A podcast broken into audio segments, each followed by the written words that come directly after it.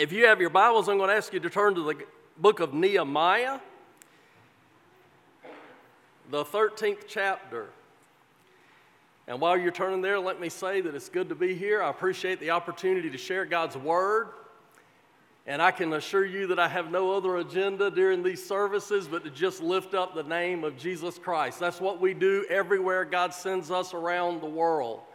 I tell people when we get there, you know, a lot of times they don't know what to expect, and I say, Look, I'm not here to lift up myself. I'm not here to lift up our ministry. I'm not here to lift up my denomination.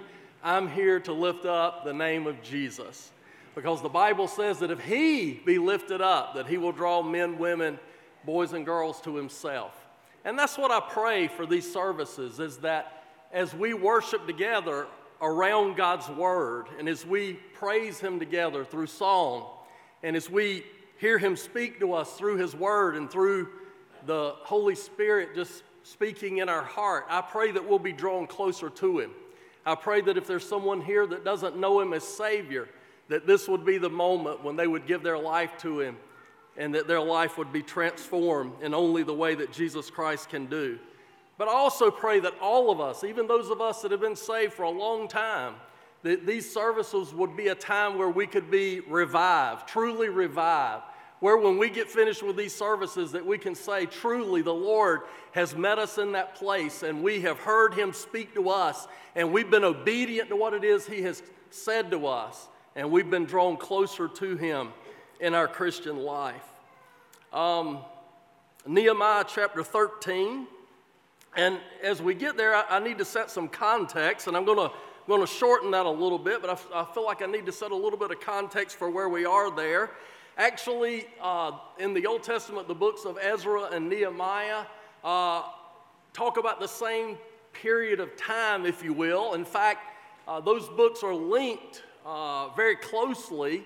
In the Jewish canon, for example, those books are combined. Uh, we have them separate in our Bible, but the books of Ezra and Nehemiah talk about uh, a, a continual point in history. You'll remember that in the Old Testament, God had told his people when he led them out of captivity in Egypt, and he, he was going to lead them to a promised land.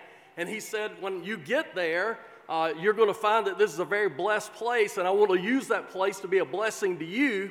And he says, and if you'll just obey my word, if you'll just make a priority in your life of doing what I've asked you to do and living the way I've asked you to live, you're going to be blessed tremendously.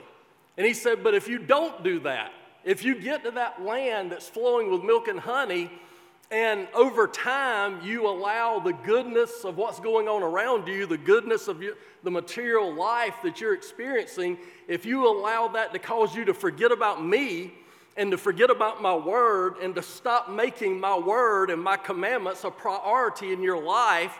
And surely, if you begin to disobey me, there's going to be punishment.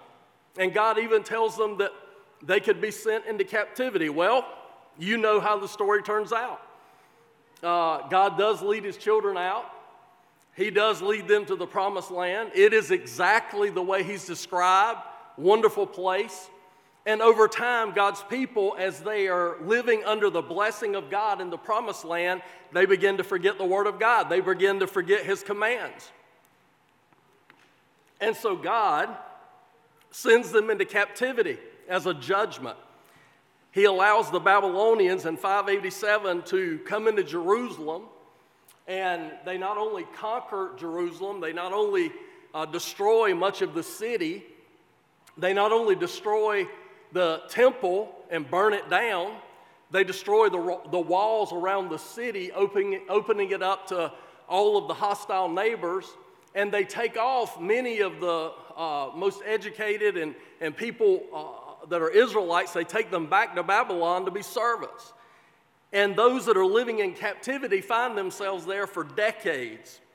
But in 539 BC, something happens. God's always working, even when it doesn't look like He's working. So they've been in captivity, say, about 60 years, and God allows the Persian king, Cyrus, to overthrow Babylon. And after he overthrows Babylon, he issues a decree in the time after that, inviting the Jews in his kingdom to return to Jerusalem and to be, rebuild the temple. And actually, in the books of Ezra and Nehemiah, we have a detailed description of that taking place. In the first six chapters of the book of Ezariah, a man by the name of Zerubbabel is used by God to go back to Jerusalem and lead some of the Jewish people to rebuild the altar and ultimately to rebuild the temple. Now, it was not the type of temple that was originally built, it did not have that grandeur. And in fact, some of the oldest people that remembered what the old temple looked like when they were there at the dedication of the new temple, they literally wept. They literally wept because they saw how much things had changed because of their sin. But the temple is rebuilt, and then some 60 years later, in the seventh through the 10th chapters of the book of Ezra, uh, God uses Ezra himself to go back to Jerusalem and lead another group of people, another group of those that have been in captivity. And they start not a physical rebuilding, but a spiritual rebuilding, if you will. A rebuilding of the Jewish community, a rebuilding of the, the spiritual aspect of their lives. And then, about 12 years after that, and this is the book that we're in, the book of Nehemiah, about 12 years after Ezra goes back and attempts that spiritual renewal, a man by the name of Nehemiah is serving as a slave uh, in the palace. And he hears from some people that are visiting the city. Uh, he asks them, you know, how, how are things in Jerusalem? How are the things with the city of God? And they say, well, uh, actually, they're not good. You know, the, the walls are still torn down. Uh, the city is still exposed to its enemies. They're still Uh, much there that's not what it ought to be.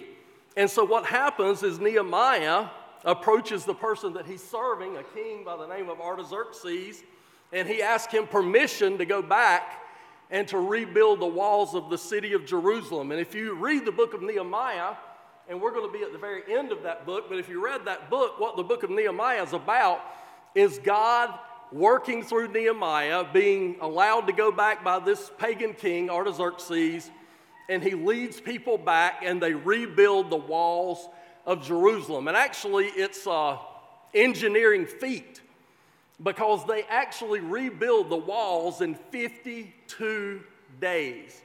And they do that with all, without the technology that we have today, and they do that at a time when they're under constant attack. People are trying to attack them, people are trying to fight them the whole time that they're building the walls.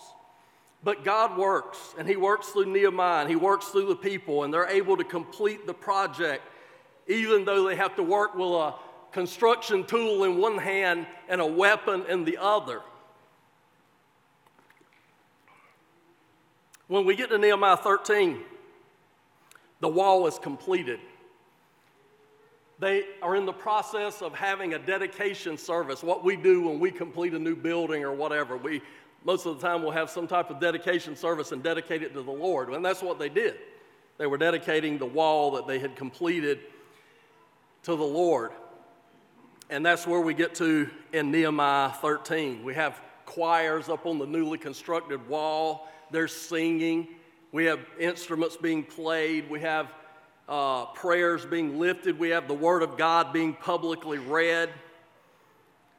And it says in Nehemiah 13, verse 1 on that day, as they were having this worship service, they read from the holy book Moses in the hearing of the people, and it was found written that no Ammonite or Moabite should ever come into the assembly of God because they had not met the children of Israel with bread and water and had hired Balaam against them to curse them. However, our God turned the curse into a blessing. So it was when they had heard the law that they separated all the mixed multitude from Israel. So there had been basically like a famine of the Word of God. Uh, that's what got them into captivity to begin with. Not listening to God, not making a priority of the Word of God, of the commandments of God. And you know, that is a temptation for all of us, especially those of us that live in a country like the United States where we have most of the material, physical things that we need. The temptation is as we are living in ease, as we are living in comfort, uh, as we have most of our physical needs taken care of, the temptation is to slowly drift away from the Lord, to slowly drift away from His Word, to slowly drift away from making the commandments of God a priority in our life. And that's something that we not only see here that happened in the life of the Israelites, it's something that we see in our own country as well. While our country was founded with Judeo Christian principles, we see in the world in which you and I live today that we have drifted further and further away from that. And more and more people in the society in which we live don't have time for God, don't have time for His Word, and aren't interested in His commandments. So, as a matter of fact, in much of our society, God's commandments have been banned. We don't want to hear them. We don't want to see them. We don't want, we don't want them up on the wall. But, my friends, that's not just true in our public society. That's not just true in our government or in our education system. That's not just true in those secular areas of society. The, the reality is that many Americans, many of the people that live in this blessed land, have forgotten God and they've forgotten His Word and they've turned their back on His commandments. Well, what happens when you do that? Well, the first thing that tends to happen when you, when you do that is you allow things and people into your life that ought not to be in your life. When you, when you neglect the Word of God, when you stop reading the Word of God, when you stop studying the Word of God, when you stop obeying the Word of God, when, it, when it's no longer a priority in your life, the very first thing that happens is you drift away from the Lord is you begin to allow things and people in your life that are destructive. Well, that's what had happened to the Israelites. Notice what he says here, and what he says may sound a little bit foreign. It says they began to read and they read in the Word of God where God had forbidden the Ammonites and the Moabites to come into the assembly of God. And the reason that God had forbidden these people to come into the assembly of God is because when the children of Israel were led out of Egypt in captivity and they were coming out of the wilderness, they passed through the land of the Ammonites and the Moabites, and they needed water and they needed food. And they asked the Ammonites and Moabites, Will you help us? Will you give us? We won't, we won't bother you. We won't take anything from you. We won't you know, try to take your land from you. Will you just give us some water and food? And they said, No, you can't have anything. And in fact, they went and found somebody and tried to cast a curse on God's people. And God said, Because of what the Ammonites and Moabites did, I am going to pronounce a judgment on them that they're not going to be allowed into the assembly of my people, into, into the worship of my people, into the sanctuary of my people for up to 10 generations. Well, when they're having this worship service, and that's what they're doing, they're having a worship service, and they're singing these songs and they're praying these prayers, somebody stands up and opens the Bible and begins to read.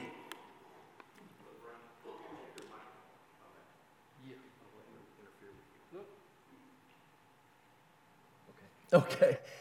Oh, is it better? Sorry. I flipped it the wrong way. So somebody stands up to read, and you have to imagine, you know, this is, you know, history they're reading.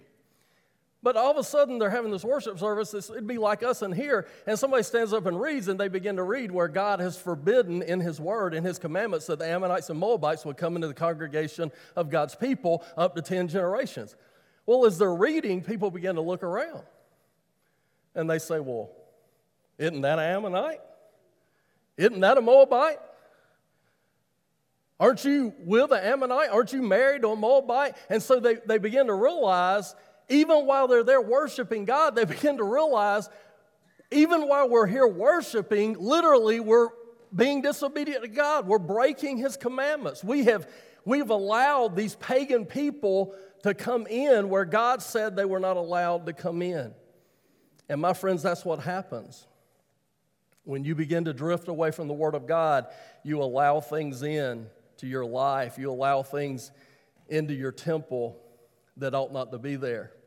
Lost people, compromised people, unethical, immoral people, they're allowed into your life. Bad influences, bad thoughts, bad habits, foul language, dirty jokes, pornography, alcohol, drugs, sexual perversion, adultery, fornication, homosexuality, hatred, unforgiveness, pride, materialism, partial obedience. You see, when we drift away from the Word of God and we're no longer have that as a focus in our life, we're no longer reading it, reading it, we're no longer studying it, we're no longer being obedient to it, all of a sudden we look up one day, and maybe not even because we intended it, we look up one day and we take an inventory of our lives and we realize that some things have been allowed in our life that ought not to be allowed in.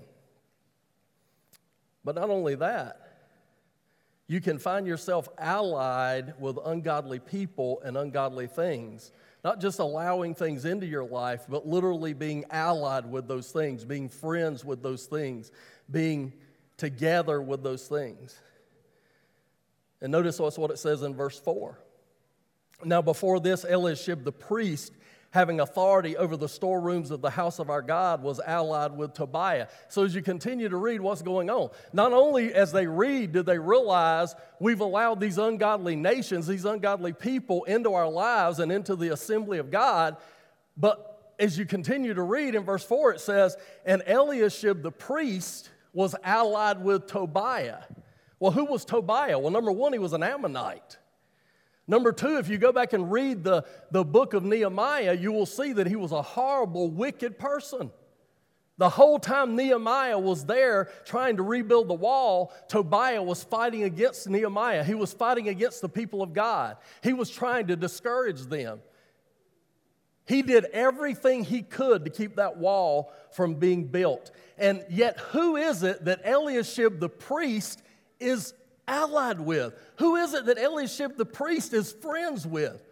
What does it mean to be allied with somebody? It means to be engaged to, it means to be um, joined to, to be members of, to be working together, to be on the side of.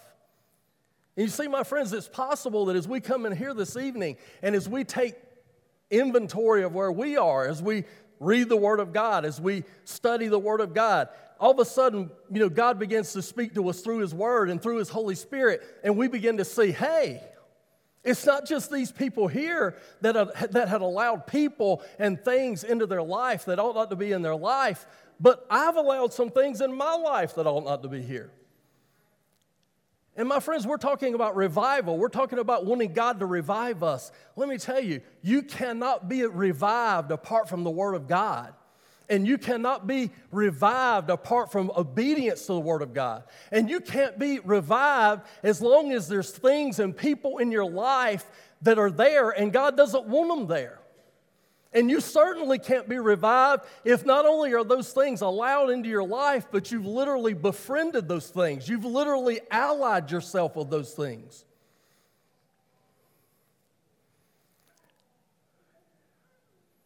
And then, not only that, notice in verse 5, it says, And they had prepared for him a large room, who? Tobiah where previously they had stored the grain offerings and frankincense and articles, the tithes of the grain, the new wine, and the oil, which were commanded to be given to the Levites and the singers and the gatekeepers and the offerings of the priests.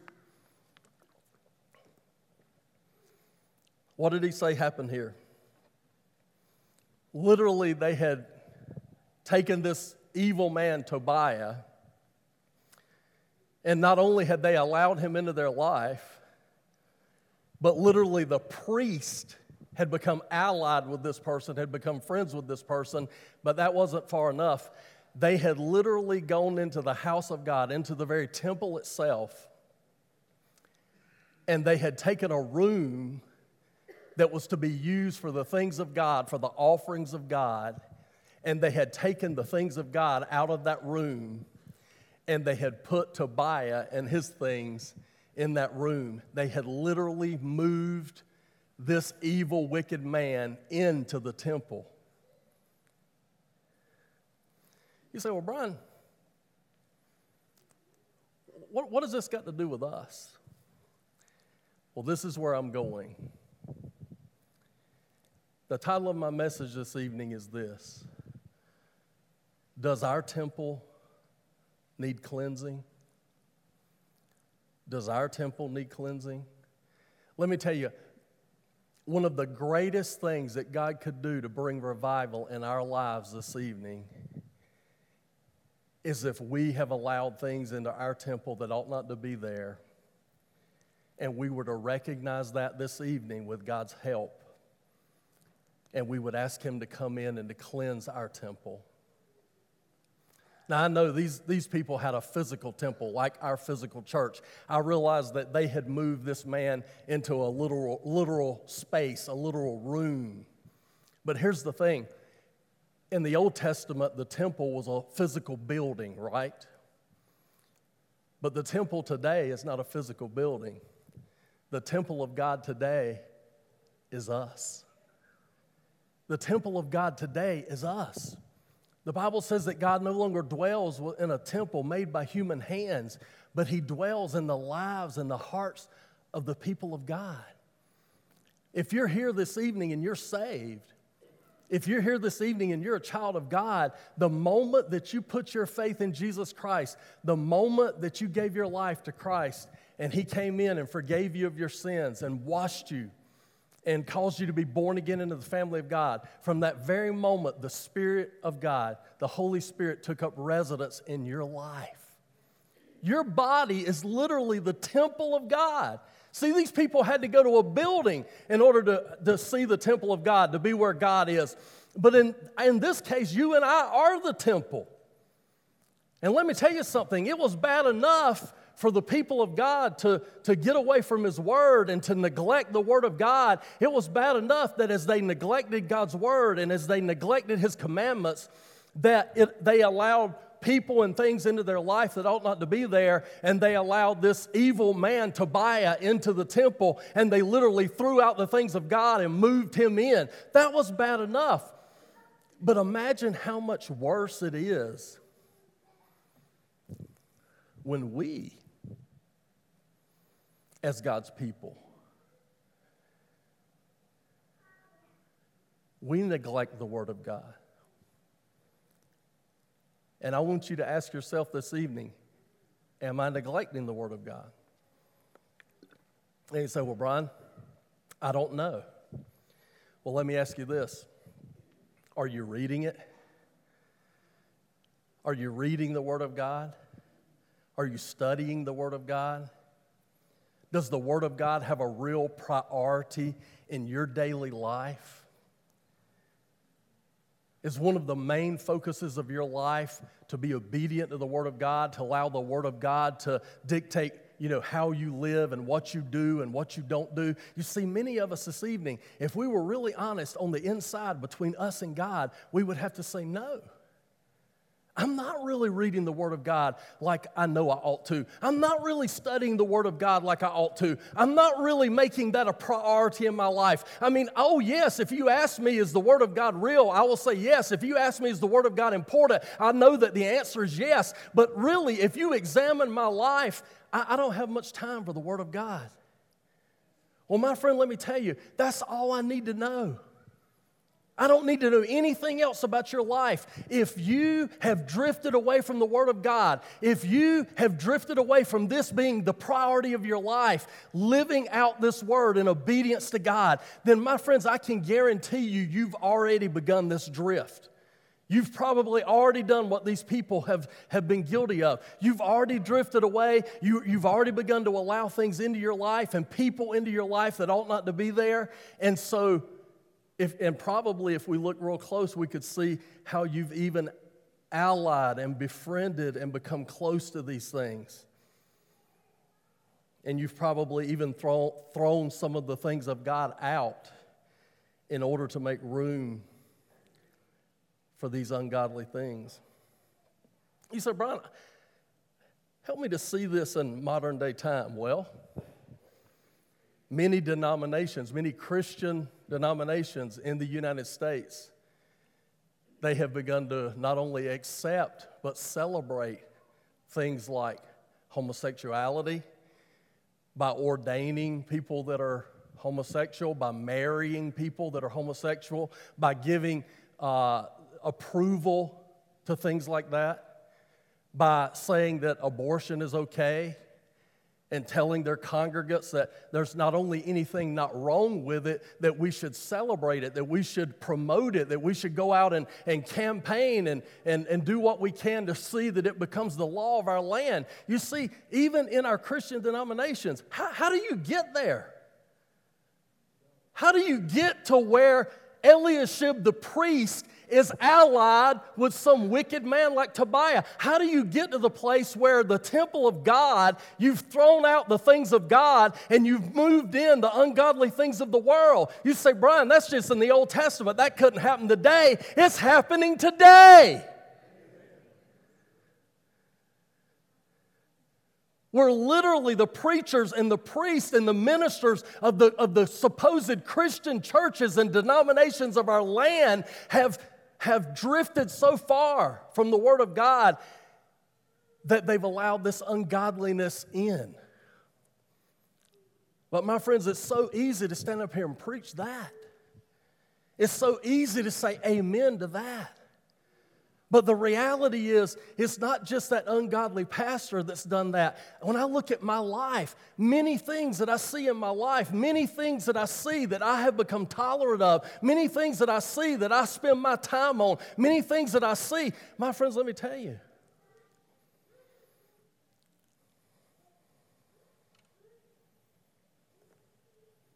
What do you do today? What do you and I do today? If we look at our lives and, you know, as we look at the Word of God and the Holy Spirit's working on us and we say, you know what?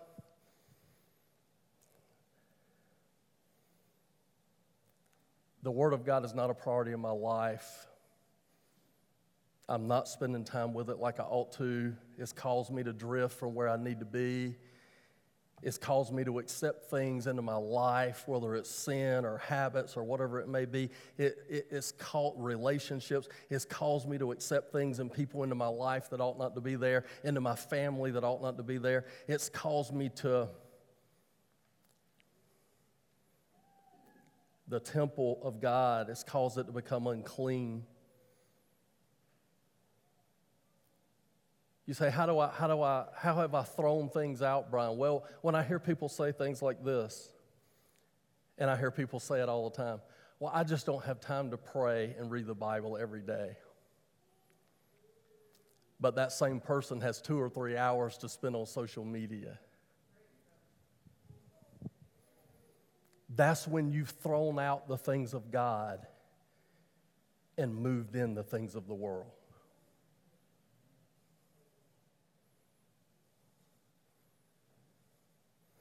And my friends, I don't need to stand up here a long time and give you examples of that. God and the Holy Spirit is more than capable of helping you to see and to make application with what I'm talking about tonight. I believe with all my heart that the Holy Spirit can show every single person in this room this evening how this applies to their life.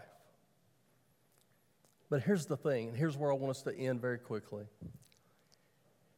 If you come to this place, and, and we've come here because we want revival. This is revival services. We scheduled out this time for revival. We want God to revive us. If this is where I am, somewhat neglecting the Word of God, not prioritizing the Word of God, and it's caused this reality, my temple has become defiled, my temple is not clean. What do you do? Well, it's interesting. I believe there's a pattern right here. I mean, it's just right from Scripture. It's not like I'm making this stuff up. Nehemiah comes back and he sees what has happened to God's people and he sees what they have done. And I want you to just look at the steps that he took to cleanse the temple and see if we can apply those same steps to our life. Number one, look at verses six and seven.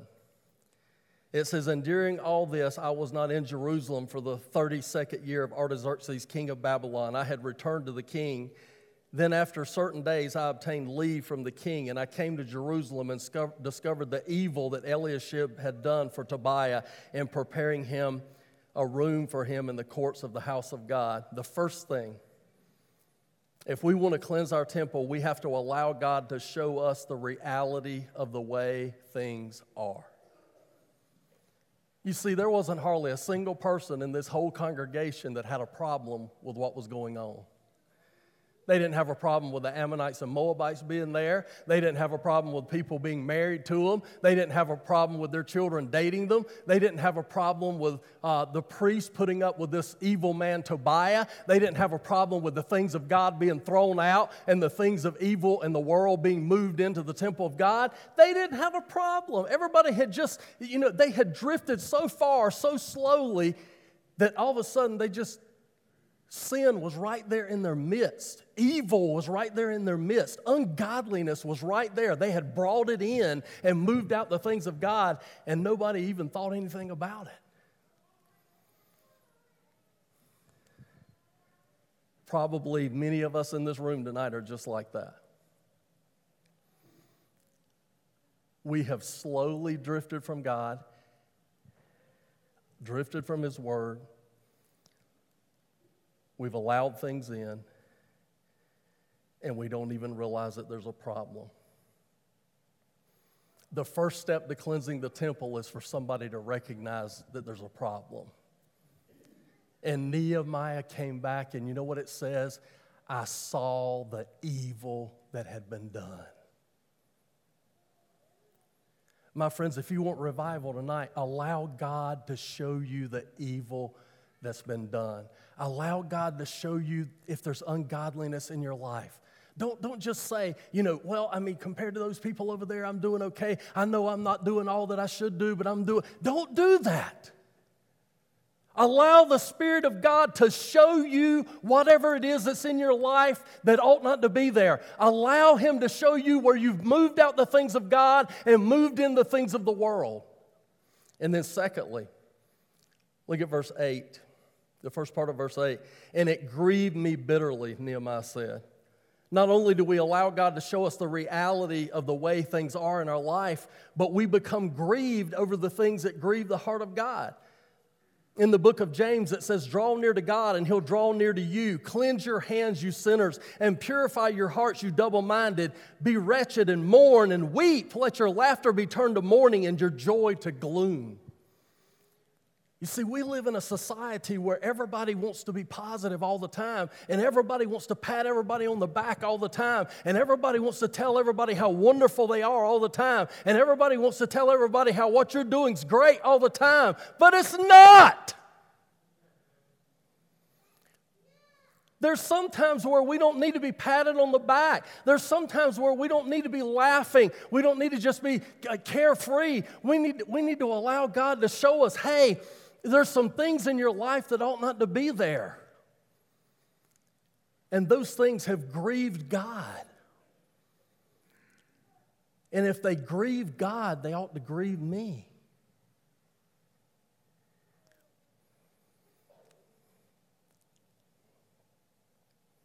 But it's not enough just to be sad. It's not enough just to shed a few tears. What did Nehemiah do? In verse 8 it says, And it grieved me bitterly, therefore I threw all the household goods of Tobiah out of the room. If we want to cleanse our temple, not only do we have to become grieved over the things that grieve the heart of God, but we have to throw out all the things that have been brought into our temple that have defiled it.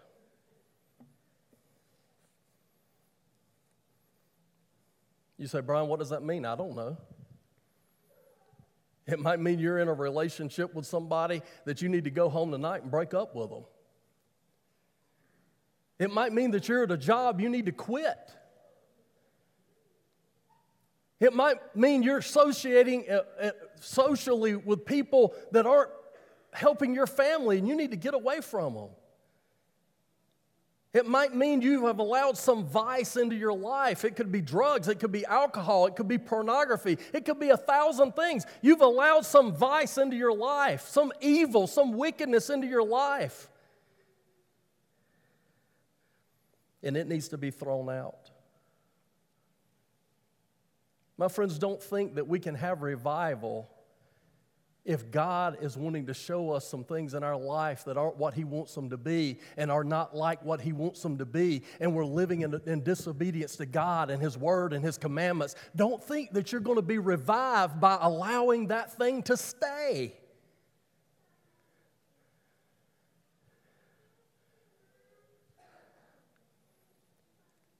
I'm telling you, one of the things that could bring revival here, a greater revival than you could ever imagine, is for those of us that have things in our life that ought not to be there, for us to tell God tonight, throw it out. I'm like, but unfortunately, a lot of times we're like Pharaoh with those frogs. Moses went to him and said, When do you want them to go? Tomorrow. He wanted to sleep one more night with those frogs. My friends, don't be like that. Be like Nehemiah. Allow God to show you the things in your life that are not what they need to be. Become grieved over the things that grieve the heart of God. Throw out those things or allow God to throw out those things which have been allowed in your life that defile it. And then notice what he did in verse 9. And then I commanded them to cleanse the rooms. I like that. He threw out the stuff. Do you have any stuff that need to be thrown out? That's revival. You see, revival, I mean, it, it, I wish it was something I could do. I wish it was like, you know, dust and I could just bring it and sprinkle it over you and you could have revival. But it's not like that. Revival sometimes is hard work. Revival sometimes is, is unpleasant. Revival sometimes is seeing things that we don't want to see, allowing the Word of God and the Spirit of God to shine down into that deep, dark crevice that we've forgotten about and that we've hidden from the rest of the world. You know, I, I like it in, in certain translations, it says that he, he threw out Tobias's stuff. You know, I'm like all preachers, I guess. Every once in a while, we use those Greek and Hebrew words, you know. I do that very sparingly because I don't know much about them. But I know what stuff is. I know what stuff is. Do you have any stuff in your life that doesn't need to be there? I tell people, you know, most of us, I mean, my, if you came to my house, my wife keeps it really clean and everything, and, I, you know, we could just welcome you right into the living room or the kitchen, and you could go to the bathroom, and you'd think, hey, man, these people, you know, they, they run a tight ship around here. But now we got a closet. And most of us, we got a closet or a shed or a drawer or something, you know. And I, I, say when I go to that closet, you know, I'm almost scared to open the door because it might avalanche out on you, you know. And that's where we keep all that stuff that we don't want everybody else to see. That's where, you know, everything else looks like I got it together, but in this closet is a disaster. Well, my friends, there's some of us, our temple the temple of God, your body, your life. There's some of us, I mean, we know how to straighten it up, don't we? We know how to straighten it up where when we come to church and where we go out in public and we get around other people, they look at us and they think, you know, that's a good guy. You know, she's really got it together. But what they don't know is what God knows. There's a closet in there where I have allowed a ton of garbage to be brought in. And all somebody would have to do is open that door and it would just avalanche out. And many of us were literally scared. Many of us were scared that one day somebody's going to see that. Somebody's going to, find out what's really there in that room. My friends, I don't know if they're going to find out or not, but God already knows. And you know what He wants to do? He wants to come and to clean out that room. He wants to take those things out of your life, those things that you've allowed in that have defiled you and that are keeping you from being revived and living a passionate Christian life. He wants to take those things out. But you know what he did when he took the things out? He ordered that the room would be cleansed. Sounds like my wife. My wife believes that you can't really clean anything if you don't use Clorox. I'm telling you, that woman will Clorox liquid, Clorox spray, Clorox wipes.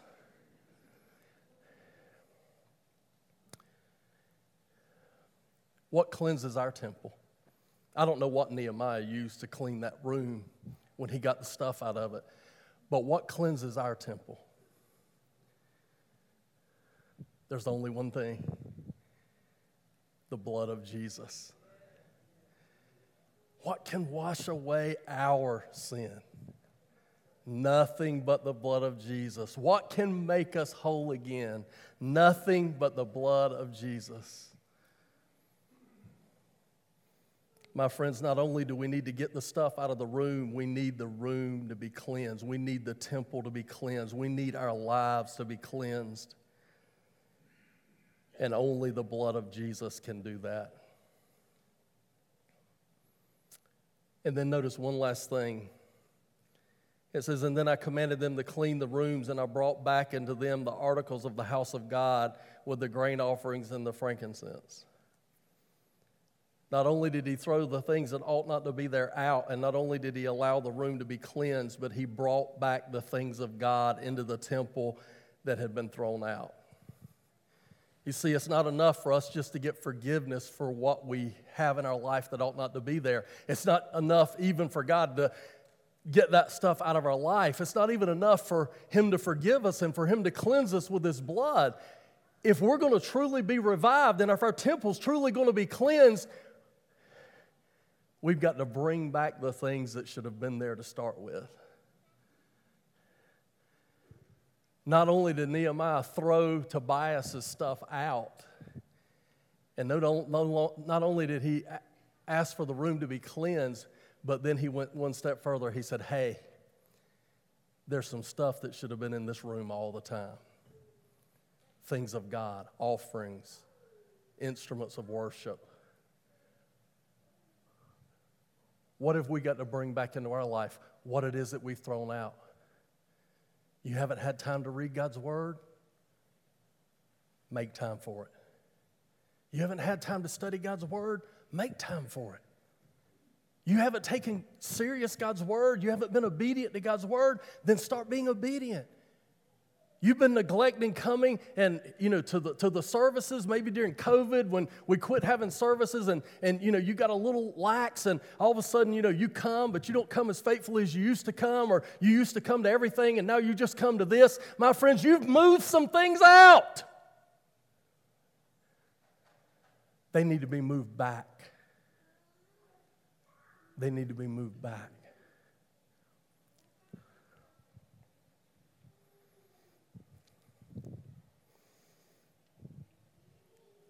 Revival. Do you know where revival needs to start? It doesn't need to start out there, it needs to start in here. That's what the Bible says that revival needs to start with the house of God and the people of God. And so here we are here this evening, and we've come before God and we've set aside this time and we've said, Lord, I need to be revived spiritually. And God says, okay, the place you start is my word. And so we open the word of God and we read. And God says, You see, there's some things in your life that ought not to be there. And you've become allied with those things, and you've become friends with those things, and you've become accepting of those things. And over time, literally, what that's done is it's caused you not to have time for God and His Word like you ought to. And so you've moved the things of God out and you've moved more of the world in. Maybe not even intentionally, but you see tonight that that's what's happened. And God says, You really want to be revived? Let me tell you, I want to revive you. I want to show you those things in your life. Not Brother Brian, not Pastor Darrell. God says, I want to put my finger on those things in your life that are not what I want them to be. And then I want you to become as grieved over those things as I am.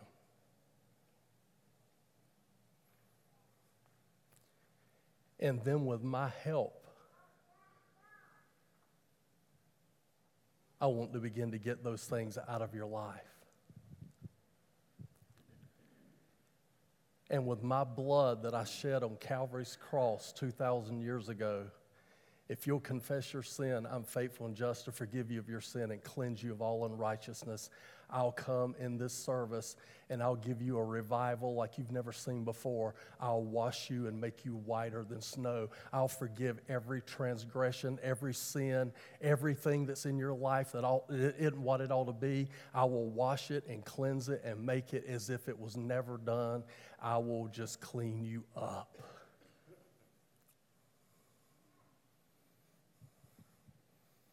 And then when we leave this place tonight, you and God,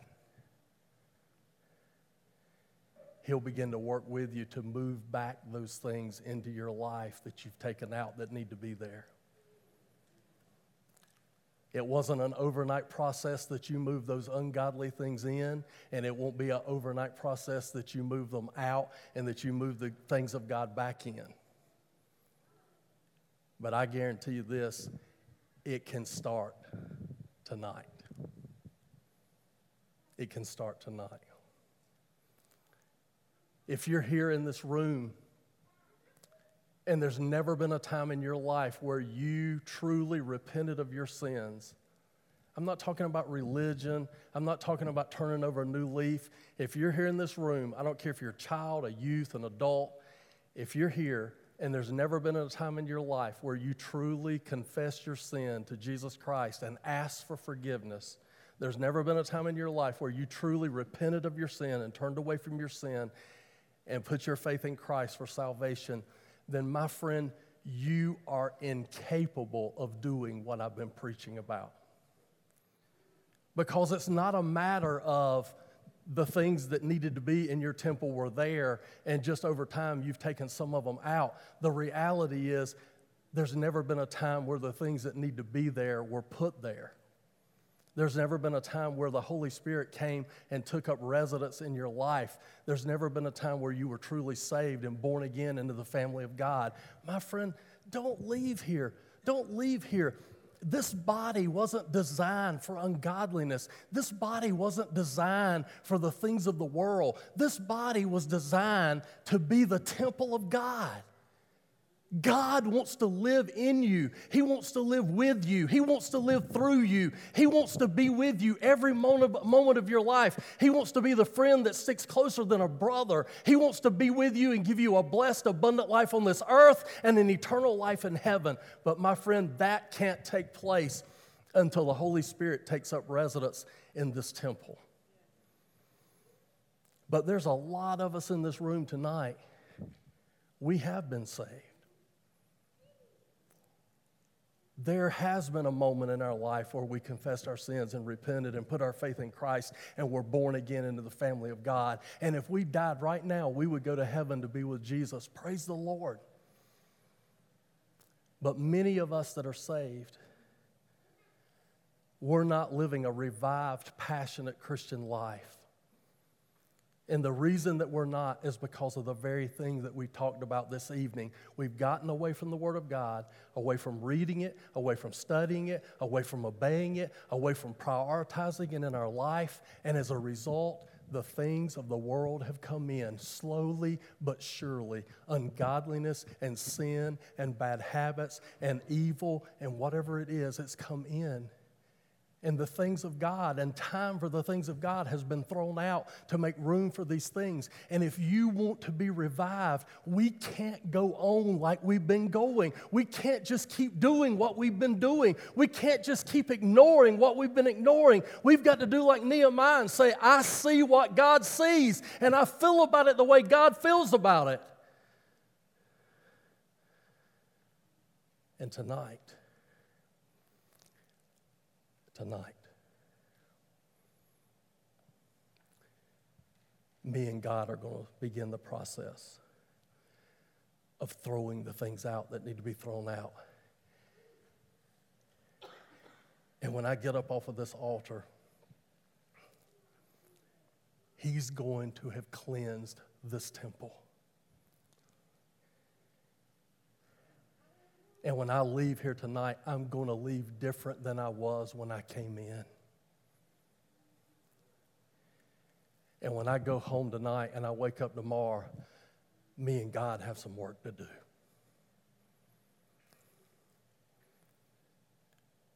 because He's already showing me some things that He wants to move out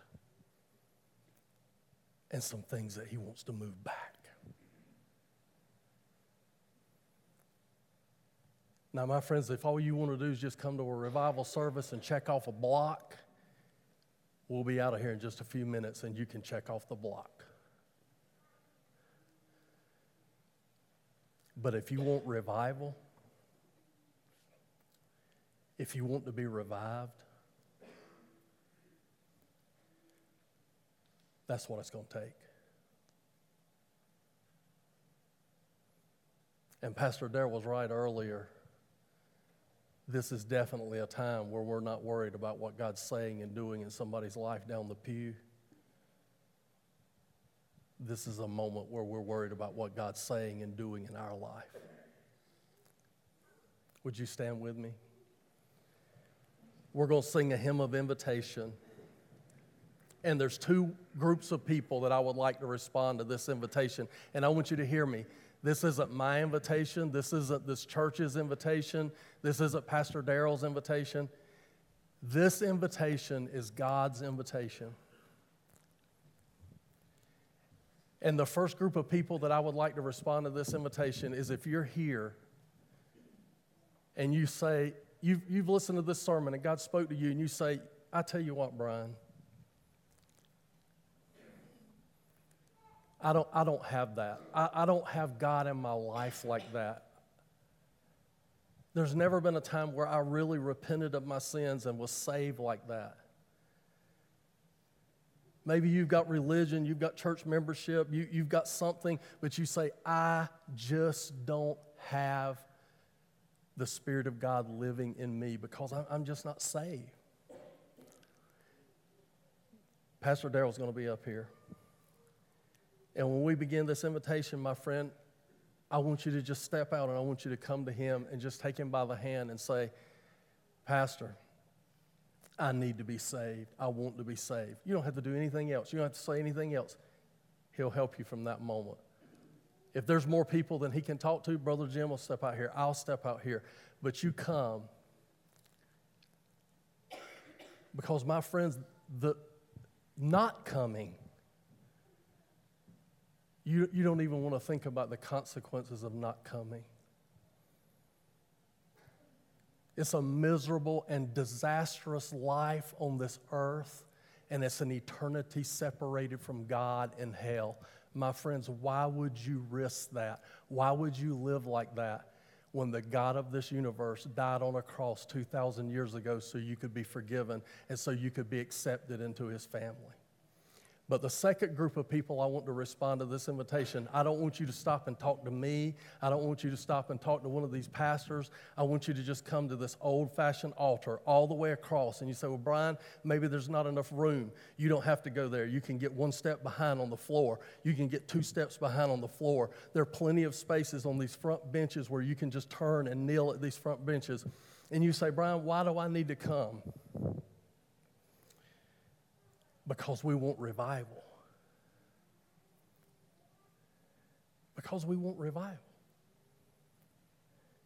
And when I come, what I'm acknowledging to God is what Nehemiah acknowledged when he came back.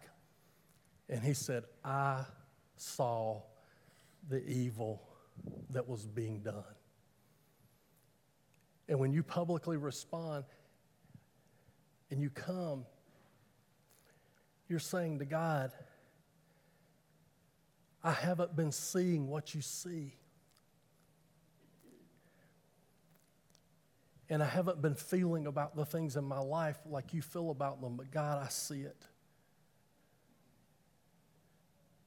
And God, I've come here tonight because I want to do some spiritual business with you. I want to do the kind of business that Nehemiah did with those people and that temple. I want to do that kind of business with my temple tonight.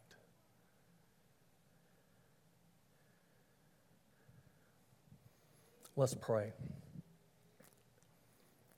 Dear Lord, I thank you. I thank you for meeting us in this place. I thank you for all of these people that have come out and supported these revival services. But God, I pray that you would help us not to just come here and check off a block.